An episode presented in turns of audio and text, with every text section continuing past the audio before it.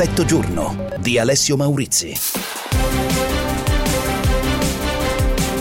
Draghi, non sappiamo quanto durerà la pandemia, ma dobbiamo lavorare per il futuro e ristrutturare i sistemi sanitari. Oggi il vertice con le parti sociali sul Recovery Plan italiano. Vaccini, ogni regione avrà degli obiettivi da rispettare, così il commissario Figliuolo. Nel pomeriggio il parere dell'E M A su Johnson and Johnson. Il governo ha la messa a punto anche del decreto per le riaperture. Salvini preme per il coprifuoco. Alle ventitré Confcommercio chiede di anticipare il via libera ai ristoranti al chiuso. Guerra, Superlega, FIFA e UEFA in pressing sui club. Un errore, ma si può tornare indietro. I secessionisti però non arretrano, pronti a partire in cinque mesi.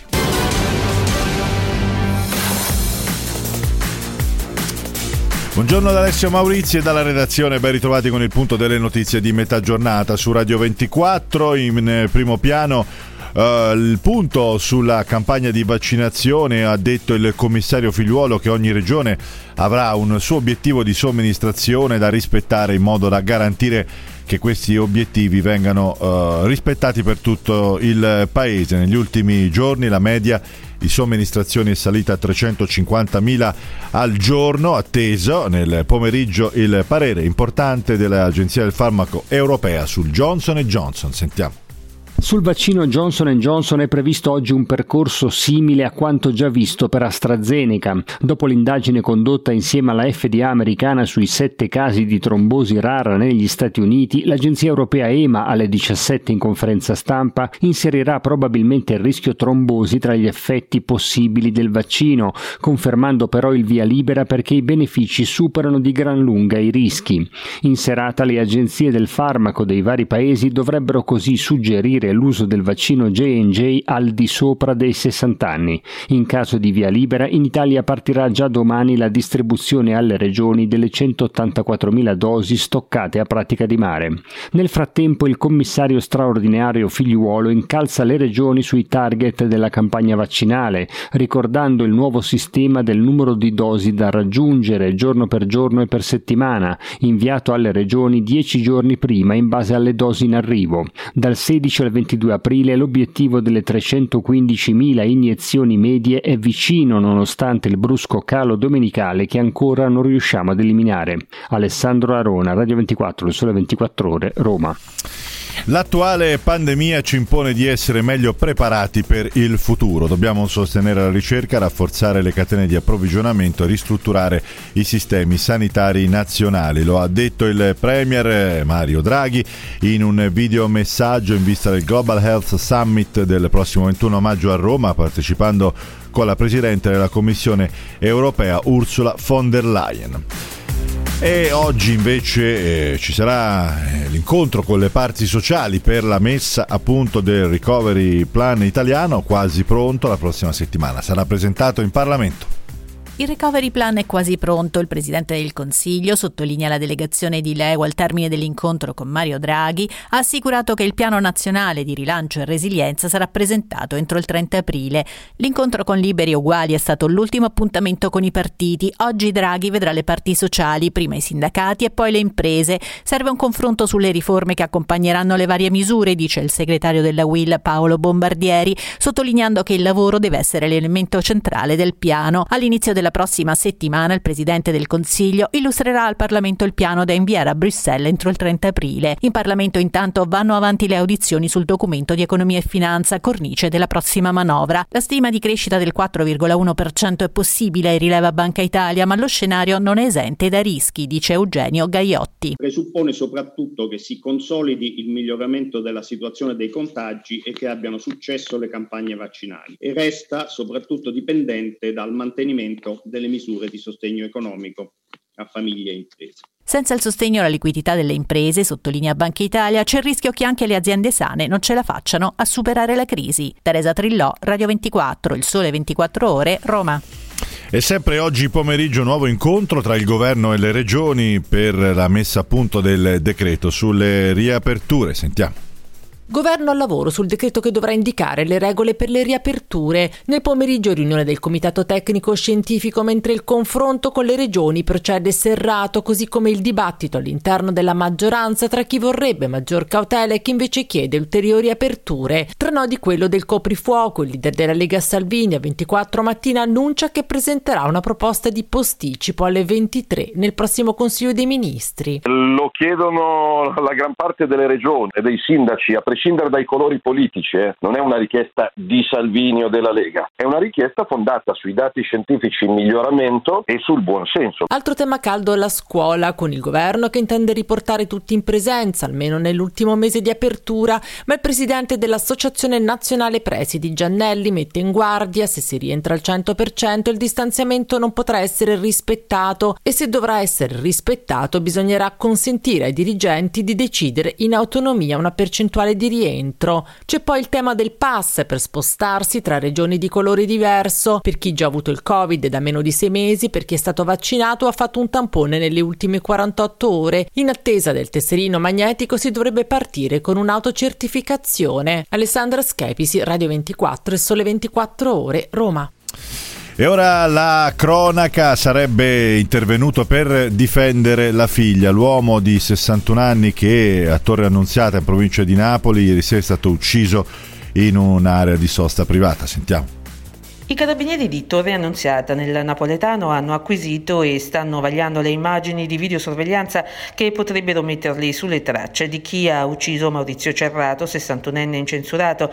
Era uno dei custodi del parco archeologico di Pompei. L'omicidio è avvenuto probabilmente per un parcheggio. La figlia ieri sera lo aveva chiamato perché aveva trovato le ruote squarciate della sua auto in sosta in un garage privato. Le circostanze in cui è maturata la lite e durante durante la quale l'uomo, secondo una prima ricostruzione, è stato aggredito con un compressore portatile e poi accoltellato, sono ancora da chiarire. La figlia, tramite i social, ha voluto precisare che non è corretto dire che suo padre è morto in una lite. A mio padre, scrive, è stato fatto un agguato in piena regola, solo per difendere me è stato pugnalato e con questa gente non aveva mai avuto a che fare.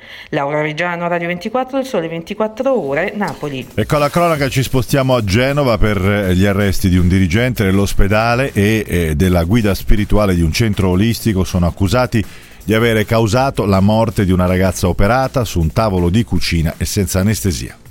Per asportare un neo l'avevano operata su un tavolo senza anestesia, come terapia, tisane zuccherate e meditazione. Alla comparsa dei dolori l'avevano rassicurata, dicendo che era il segnale della guarigione fisica e spirituale. Roberta Repetto aveva quaranta anni, ad ottobre è morta all'ospedale San Martino, dove era stata ricoverata in condizioni ormai disperate. Da stamane è in carcere Paolo Bendinelli, sessantanove anni, guida spirituale del centro olistico Anidra di Borzonasca, nell'entroterra ligure, al quale la donna si era avvicinata e dove era stata operata. Con lui in cella è finito il medico che aveva eseguito l'intervento, Paolo Neda, quarantasette anni, dirigente di chirurgia generale dell'ospedale di Manerbio in provincia di Brescia. Le accuse: omicidio volontario con dolo eventuale, violenza sessuale e circonvenzione d'incapace. Indagata anche una psicologa che avrebbe indirizzato al centro ragazze fragili. Andrea Ferro, Radio ventiquattro, Il Sole ventiquattro Ore.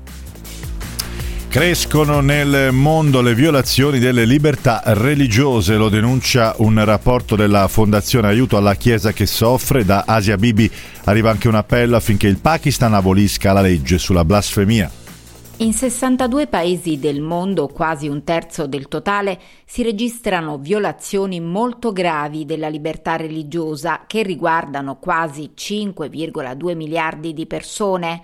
Tra i peggiori trasgressori vi sono infatti alcune delle nazioni più popolose, dalla Cina all'India.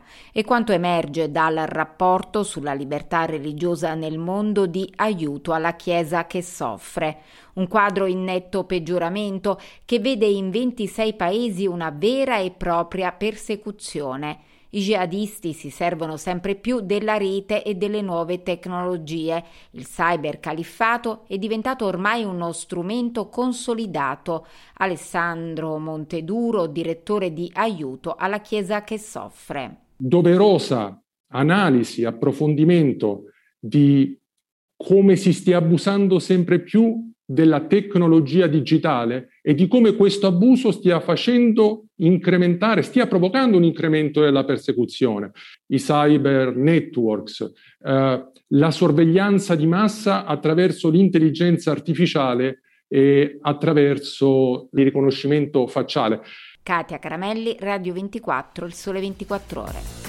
Dopo l'UEFA, che minaccia di escludere i club della Superlega da Champions ed Europa League, anche la FIFA interviene contro il progetto di creare una Superlega di quindici venti club. Se alcuni eletti scelgono di andare per la loro strada, devono pagare le conseguenze delle proprie scelte. Lo ha detto il presidente della FIFA Gianni Infantino. Vuol dire, ha aggiunto, siete dentro o siete fuori, non si può stare a metà, pensateci bene, tutti devono pensarci. Ne parleremo ancora più avanti durante la puntata di Effetto Giorno. Adesso invece per la musica, perché si va definendo il quadro degli eventi live cancellati per questa estate. L'ultimo ad annullare il tour estivo, Tiziano Ferro. Avremmo sperato di meglio, ovviamente avrei voluto festeggiare con voi i miei vent'anni di carriera.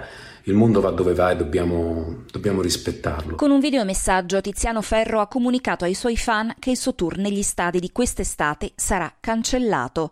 Niente grandi eventi per la stagione duemilaventuno, ma Tiziano ha deciso di non spostare al duemilaventidue, rinvierà direttamente al duemilaventitré. L'estate duemilaventidue live sarà sovraffollata, agli artisti italiani costretti a rimandare per il secondo anno i tour nei grandi spazi si aggiungono le star straniere che avevano già prenotato gli stadi da diverso tempo. E le date iniziano a sovrapporsi.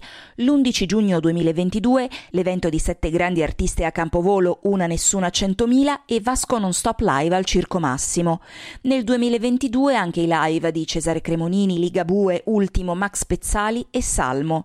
L'unico che per ora ufficialmente resiste nel calendario duemilaventuno è l'evento all'Olimpico di De Gregori e Venditti il diciassette luglio, ma non si escludono aggiornamenti.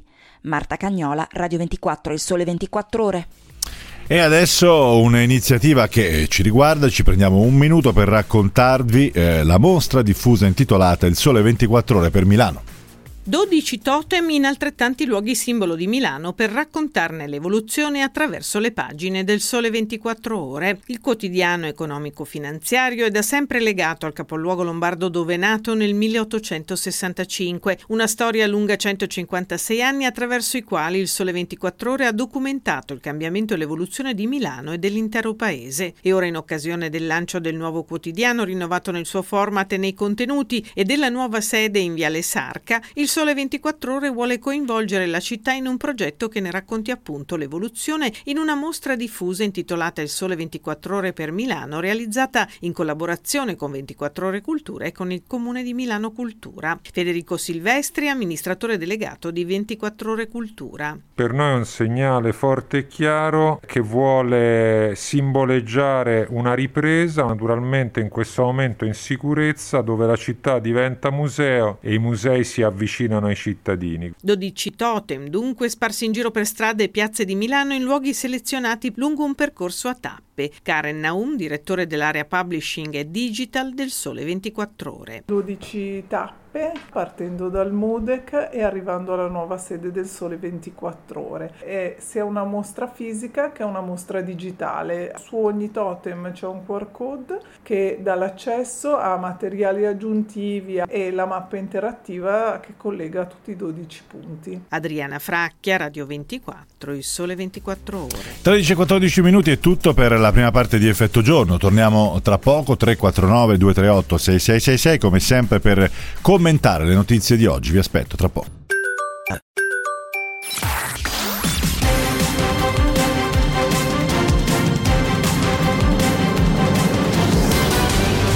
Effetto Giorno. Ecco le notizie di oggi. Draghi: non sappiamo quanto durerà la pandemia, dobbiamo lavorare per il futuro e ristrutturare i debiti, eh, i sistemi sanitari, scusate. Oggi il vertice con le parti sociali sul Recovery Plan italiano. Il governo l'ha messa a punto anche del decreto per le riaperture. Salvini preme per il coprifuoco. Alle ventitré Confcommercio chiede di anticipare il via libera ai ristoranti al chiuso. Vaccini nel pomeriggio, il parere E M A sul Johnson e Johnson. Guerra Superlega, FIFA e UEFA in pressing sui club. È un errore, ma si può tornare indietro. I secessionisti però non arretrano. Siamo pronti a partire in cinque mesi.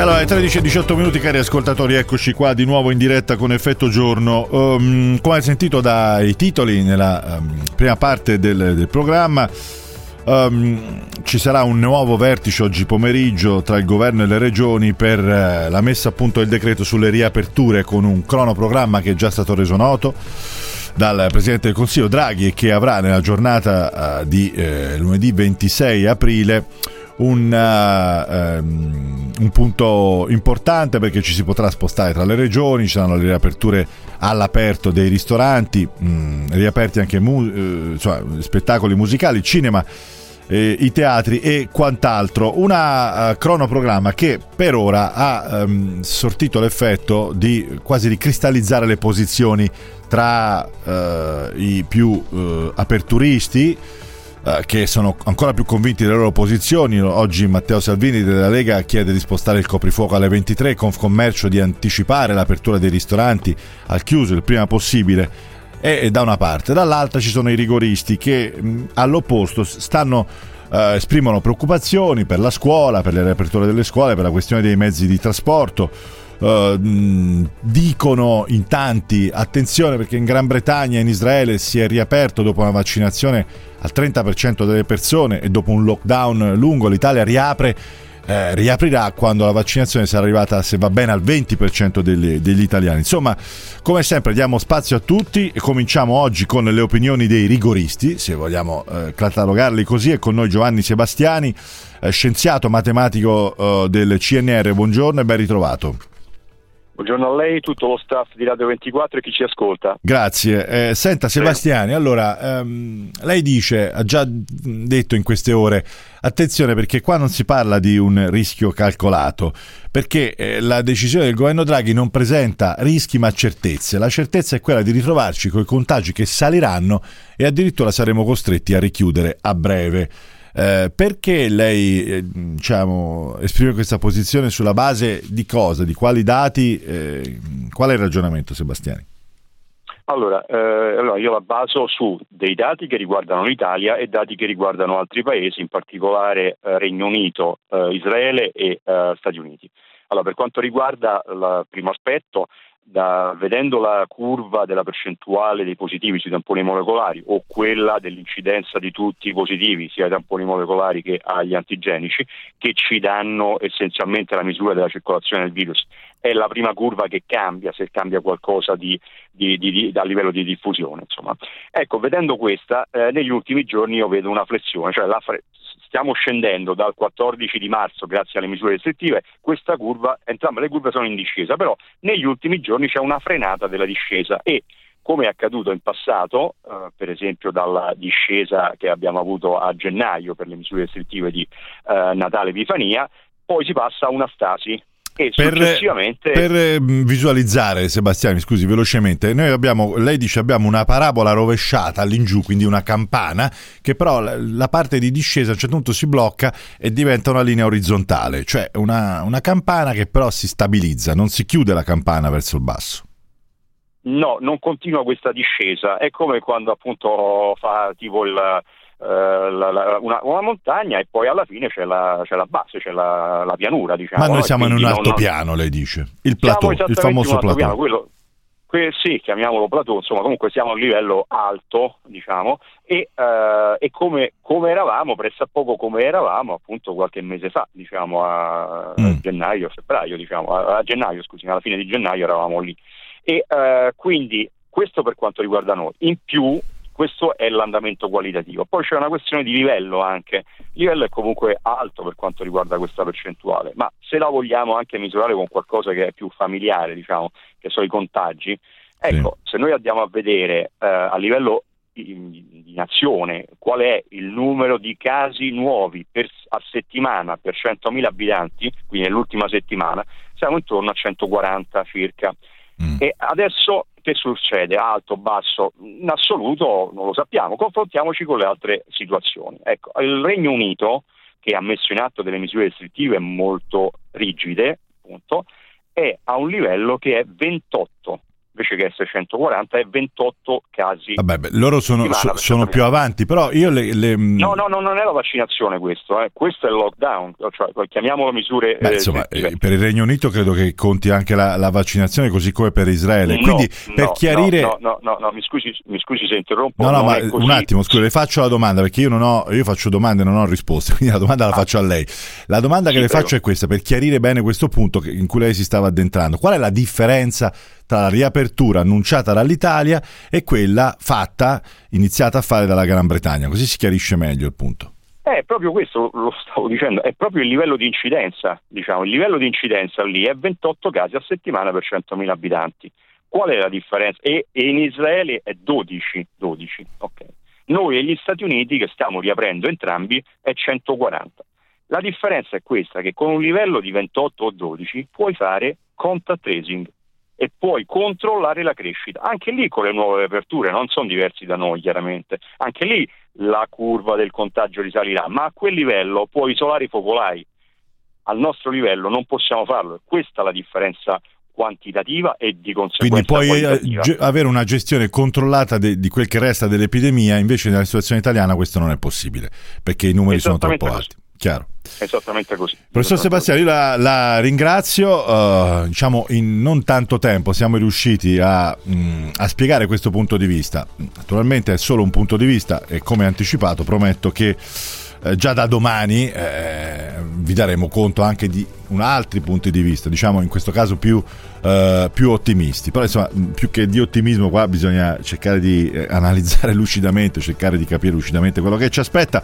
Adesso invece parliamo della questione Superlega. Carlo, Carlo Genta, ciao. Ciao Alessio. Ciao a allora, eh, quali sono le notizie stamattina? Perché è tutto un, come dire, un ribollire, come una pentola che bolle, intanto escono fuori notizie, Beh, dichiarazioni, allora... l'UEFA, oggi anche la FIFA, sì, lo scontro infa... sale. Lo, lo scontro sale, è chiaro, le, le due fazioni sono, sono chiare. Nella notte ha parlato Florentino Perez, che è il capo dei monarchici. Dei secessionisti. Esatto, dei, dei monarchici. monarchici eh, e ha chiesto, cioè ha, ha spiegato le sue ragioni e le ragioni dei club che eh, vogliono fortemente eh, il, il varo della Superlega. Sulla, sull'opposta fazione eh, ci sono Robespierre e Danton, che in questo caso Ceferin e Infantino, che, che, che adesso Ceferin, le ultime dichiarazioni: ma avete fatto un errore, ma siete sempre in tempo per tornare indietro. Questa è bella, questa è molto bella. Sì, eh, avete sbagliato, voi soprattutto club inglesi avete fatto un, un grave errore, tornate indietro, tornate a casa. Infantino anche è come lui... il maestro a scuola che ti, per da, ti dà una sì, possibilità, hai sbagliato dà, però poi... Ti dà una possibilità, hai sbagliato, ma io credo che non, non, siamo, non siamo a scuola e esatto. ballino eh, tantissimi, tantissimi interessi. Quindi siamo eh, in, in questo momento siamo in fase di stallo con eh, le opposte fazioni che spiegano le loro ragioni. È chiaro che poi su tutto questo si inserisce l'ampia dinamica delle, degli anatemi minacciati da UEFA e FIFA, esclusione delle squadre dai campionati, esclusione dei giocatori che parteciperanno alla Superlega dalle nazionali. Io credo che sia tutto un, un tema di dibattito e, e siano, siano schermaglie. Ovviamente nulla succederà in questa stagione, ma nei prossimi giorni sì, perché mm. credo che il tema sia non rinviabile. Ti chiedo, Carlo, l'avrai già fatto a tutti i convocati, di darci anche qua un po', no, il tuo punto di vista, la tua opinione, con una domanda. Premesso che questo prevalere dell'economia su tutto personalmente lo trovo molto triste, ma al di là di questo, autoproclamarsi migliori in questo modo, no? Senza più criteri, diciamo, di selezione, quindi essere, dire siamo noi migliori, fa sì che questa Superlega resti nell'ambito di uno sport o stiamo andando nell'ambito dello spettacolo, di un gioco, e quindi cambiamo categoria? Sai, il criterio è anche quello della... non è che si, si autoproclamano i migliori, si ragiona sulla base della, della, della potenza economica, anche se tutti i club sono indebitati, e del bacino di utenza, quindi sono i club che hanno il maggior numero di... Eh, di seguaci e di spettatori in tutto il mondo, quindi... Però è una logica non sportiva, una logica di spettacolo. Beh, allora questo. io ti, ti rispondo facendoti notare che questa sera inizia, che oggi iniziano i playoff di Eurolega di, di basket, sport mm-hmm. che nel cuore mi sta, che seguo con enorme interesse e attenzione. L'Eurolega è esattamente la Superlega creata vent'anni fa in ambito cestistico, quindi è un campionato chiuso a inviti, con licenze, con licenze permanenti, ed è il miglior spettacolo eh, cestistico d'Europa, senza nessun dubbio, secondo al, all'N B A. Hai risposto, grazie Carlo, è uno spettacolo, però eh, in questo caso tu dici può coincidere anche con lo spettacolo sportivo, la Beh, scommessa è questa, evidente. Perché il rischio invece poi, questo lo dico diciamo aggiungendo un tono diciamo negativo su questa proposta, il rischio è che poi eh, se non c'è, come dire, un, un se, se questi migliori non si rinfrescano ogni tanto, eh, senza confrontarsi con i brocchi, i campioni non sono più capito, campioni. Però ti, però ti faccio notare, innanzitutto ormai al, al pubblico interessano le, le grandi partite, questo è innegabile. Eh, Spettacolo. Il, la, la storia della, del sogno che deve essere garantito a tutti.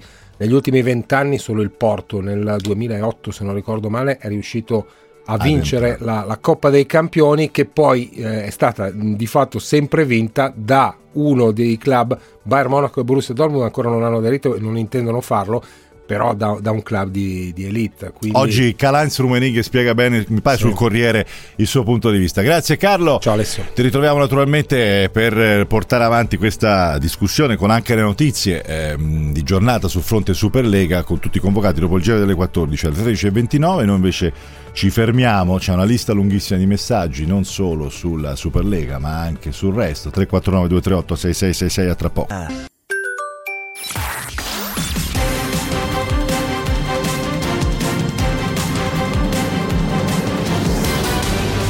Effetto giorno. Ecco le notizie di oggi. Draghi: non sappiamo quanto durerà la pandemia, dobbiamo lavorare per il futuro, ristrutturare i sistemi sanitari. Oggi il vertice con le parti sociali sul Recovery Plan. Il governo ha messo a punto anche del decreto per le riaperture. Salvini preme per il coprifuoco alle ventitré. Vaccini nel pomeriggio, il parere dell'E M A su Johnson e Johnson. Guerra Superlega, FIFA e UEFA in pressing sui club che però non arretrano, siamo pronti a partire in cinque mesi. Terapie anti-Covid, l'AIFA promuove il Tocilizumab, farmaco usato per le malattie autoimmune, riduce al cinquanta per cento la mortalità, ne parliamo tra poco.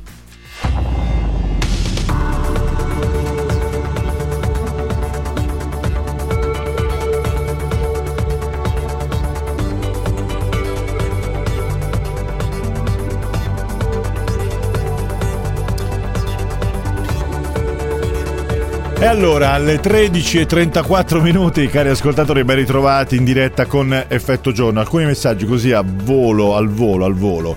Dov'era questo bravissimo professore a ottobre-novembre? Chiede questo ascoltatore. Ma credo che fosse in giro anche lui, come tutti, a commentare quello che succedeva. Eh, eh, molti avevano previsto la seconda ondata, eh? Cioè il professor Sebastiani è tra quelli, diciamo, più... Uh, più rigoristi, e quindi sicuramente era lì. Non mi piacerebbe una Superlega, dice quest'altro ascoltatore, cambia argomento, andiamo sul calcio, ma per evitarsi problemi i grandi club basterebbe schierare la primavera nei campionati nazionali e nelle altre competizioni che ci vuole. Questo è un suggerimento, va bene. Uh, bah bah bah, vediamo ancora velocemente, no, non riesco a leggerne altri. Andiamo con il commento di oggi di Alberto Orioli, vice direttore del Sole ventiquattro Ore. Sentiamo cosa ha da dirci. Il punto di Alberto Orioli. C'è un effetto Covid che tendiamo a sottovalutare, la nuova normalità per i luoghi dove vivere e lavorare.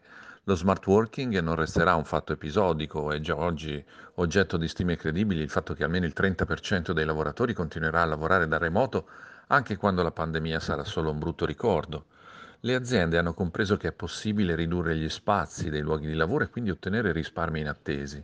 Sono già nate le prime piattaforme che mettono all'asta gli spazi inutilizzati per forme di affitto o di coworking, vale a dire luoghi per la gestione di ambienti comuni con diversi lavori. Hub and Club le chiamano, ed è un bel nome social per un business ancora rilevante. Basti pensare ad esempio che nel grattacielo Unicredit di Piazza Gae Aulenti a Milano è occupato oggi solo il cinque per cento degli uffici. Nel mercato immobiliare i monolocali si stanno deprezzando, a meno che non diventino solo luoghi per mini uffici, mentre aumenta la domanda per case dove sia possibile la trasformazione di alcuni spazi in uffici domestici, magari anche condominiali. I borghi stanno trovando una nuova vita come luoghi ideali per il lavoro agile, qualità del lavoro e qualità della vita. Ma c'è un ma, come sempre. Serve la banda larga, che ancora non è dappertutto.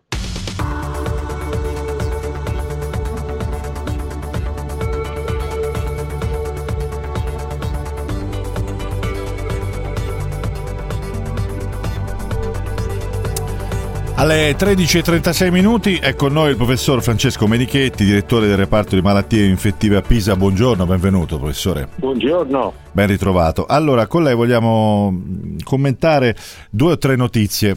Eh, la prima è una buona notizia, eh, perché dopo una serie di tentennamenti l'AIFA, eh, l'Agenzia del Farmaco Italiana, e dopo soprattutto eh, diciamo la pubblicazione di, di, di studi, in particolare di un ampio studio condotto dalla Oxford University, eh, ha approvato l'uso di un farmaco per il contrasto al Covid. Parliamo del Tocilizumab. Eh, professor Menichetti, un farmaco usato normalmente per altre patologie, per l'artrite reumatoide, per le malattie autoimmuni, che però associato, se ho capito bene, eh, al cortisone avrebbe dato ottimi risultati, riducendo addirittura il cinquanta per cento la mortalità, forse nei casi eh, nei casi gravi. Le chiedo mh, intanto un commento su, su, su questo impiego, se a Pisa l'avevate già utilizzato, e poi anche in prospettiva se questo farmaco sarà disponibile per tutti, perché è un farmaco per una malattia diciamo poco diffusa fino ad oggi. Beh, è un farmaco per l'artrite reumatoide Eh, che AIFA oggi, eh, grazie alla legge sei quattro otto, ha deciso di rendere rimborsabile per il Covid. Non è più un off-label, ma è utilizzabile anche per il Covid.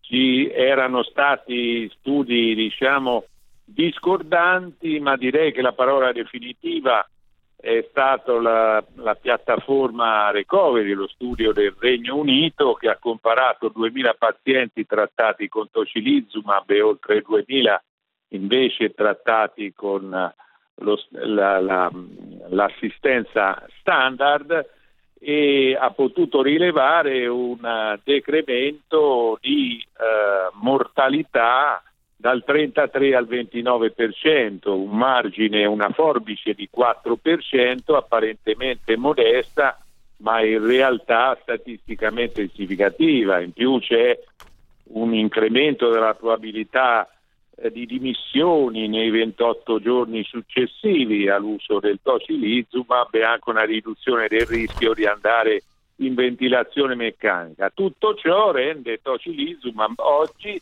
assieme al dexametasone, assieme al cortisone, diciamo uno standard eh, terapeutico per i malati infiammati, cioè che hanno una polmonite in progressione. Quindi professore, si, un... si usa eh, non nelle prime fasi, ma quando no. siamo già in presenza esatto. della polmonite? Siamo già in presenza di una polmonite che richieda ossigenoterapia e che abbia i marker dell'infiammazione elevati, quindi rischio di progressione. Una polmonite in progressione eh, può essere eh, trattata con dexametasone e tocilizumab. Direi è il secondo importante contributo che la piattaforma eh, del Regno Unito eh, Recovery eh, dà alla terapia del Covid. Perché questa piattaforma sta studiando tutta una serie di terapie. L'altro contributo qual è? Diciamo è quella del dexametasone, appunto, okay. perché anche il dexametasone... Cortisone, proviene... si può dire cortisone volgarizzando? Esatto, cortisone, cortisone, cortisone, perfetto, cortisone. Bene, senta, eh, sperando che si aggiungano alla lista altre, diciamo, altri farmaci eh, diciamo, testati che siano efficaci contro il Covid e che quindi possano essere utilizzati con continuità e omogeneità su tutti gli ospedali dove ci sono pazienti ricoverati, che sono ancora tanti, molti, eh, ricordiamocelo sempre. Professor Menichetti, c'è invece un'altra notizia che è di qualche giorno fa, però non l'avevamo commentata con lei. Parliamo della eh, la conclusione dell'analisi del il protocollo de, de, de, de, dello studio Tsunami, promosso dall'Istituto Superiore di Sanità e dall'AIFA, sull'uso uh, del plasma di pazienti guariti, che eh, cui lei aveva curato una prima parte, aveva coordinato una prima parte, poi aveva rimandato tutto all'Istituto Superiore di Sanità, che ha concluso, e la conclusione è che non ci sono eh, rilevanze statistiche eh, di efficacia di questo, di questo uso. Cioè, ci spieghi bene, l'Istituto Superiore di Sanità conclude che il, l'uso del plasma di pazienti guariti non, eh, non è diverso da, Beh, da un bicchiere d'acqua? Eh, Lo studio, lo studio Tsunami, di cui io sono rimasto investigatore principale, sì. ha arruolato poco meno di cinquecento pazienti. L'analisi dei dati è stata eh, compiuta all'Istituto Superiore di Sanità, e pare non esserci differenza tra il gruppo che ha ricevuto il plasma e il gruppo che invece non ha ricevuto plasma convalescente. Questo, diciamo, conferma in larga parte l'evidenza della letteratura prevalente, anche qui lo studio Recovery su numeri molto consistenti, mm-hmm. eh, diecimila pazienti, cinquemila, non aveva colto beneficio del plasma. C'è da dire che Tsunami, lo studio eh, italiano, coglie un segnale eh, di potenziale beneficio da parte del plasma in chi ha una polmonite ancora lieve, e quindi con una non grave compromissione respiratoria, e chi riesce a essere trattato entro i primi cinque giorni. Anche questo è importante enfatizzarlo, perché il plasma non va esaltato come eh, salvavita, ma non va neanche escluso, mi sembra di capire, mm. completamente inutile, va semplicemente collocato correttamente nelle questo è molto importante della polmonite, quello che lei ci ha detto, esatto, perché eh, esatto. Quindi da una parte ci sta dicendo c'è anche lo studio di Oxford su tanti casi, quindi non è una decisione solo esatto. italiana che esatto. dice che questa cura basata sul plasma pazienti guariti non è Mh, efficace, particolarmente efficace più di altre terapie, però mh, lei dice se è utilizzato uh, su polmonite lieve in una, in una fase particolare, poi invece può essere ancora precocemente sì, plasma ad alto titolo, e un plasma deve essere ad alto titolo, i riceventi mm-hmm. devono non avere già anticorpi neutralizzanti presenti e devono essere alle prime giorni della malattia, con una polmonite non grave, ecco, okay. Queste sono le condizioni ottimali per rendere il plasma iperimmune eh, potenzialmente efficace. efficace. Quindi sembra di capire che voi a Pisa continuate ad utilizzarlo in, in queste circostanze, giusto? Continuiamo a considerarlo e probabilmente sarà oggetto di ulteriore sperimentazione dedicata. Senta, esatto. Professor Menichetti, un'ultima cosa che le vogliamo chiedere è relativamente all'efficacia dei vaccini, perché abbiamo sempre, ci avete insegnato a distinguere tra la prevenzione della malattia e la protezione invece dall'infezione. C'è il caso del Cile, dove sembra che il vaccino ci, cinese utilizzato, il Coronavac, abbia una buona protezione, magari non efficace come altri, sulla mh, prevenire la malattia, ma non tanto sulla, mh, sulla prevenzione dell'infezione. Infatti il contagio in quel paese è andato, è andato avanti. Cosa sappiamo su questa questione dell'infezione Beh, che i vaccini riescono a prevenire oggi? Noi abbiamo, abbiamo avuto, diciamo, fino, fino a ieri eh, del, del, degli indizi, delle prove indirette, cioè che i vaccini sono in grado di ridurre la carica virale, di, di ridurre la durata della diffusione, dello spargimento del virus, e che sono efficaci nei confronti dell'infezione sintomatica ed asintomatica. Queste sono eh, complessivamente delle evidenze surrogate del, del diminuito rischio di trasmissione. Oggi abbiamo anche una prova, diciamo, un'evidenza scientifica più solida che viene dalla Scozia, un lavoro importante che dimostra come gli operatori sanitari vaccinati con Pfizer o con AstraZeneca sì. eh, hanno eh, esposto ai loro familiari e conviventi a un rischio di contagio che è stimato ridotto del trenta per cento dopo la prima dose e oltre il cinquanta per cento dopo la seconda dose. Quindi okay. si comincia ad accumulare evidenza che non solo i vaccini prevengano la malattia, ma anche eh, proteggano da, dall'infezione in quelle percentuali per ora. Io la ringrazio, professor Menichetti, grazie per essere stato con noi, buona giornata e buon lavoro naturalmente. Andiamo subito all'ultima pausa e poi torniamo tra poco con i giornali internazionali Effetto Mondo.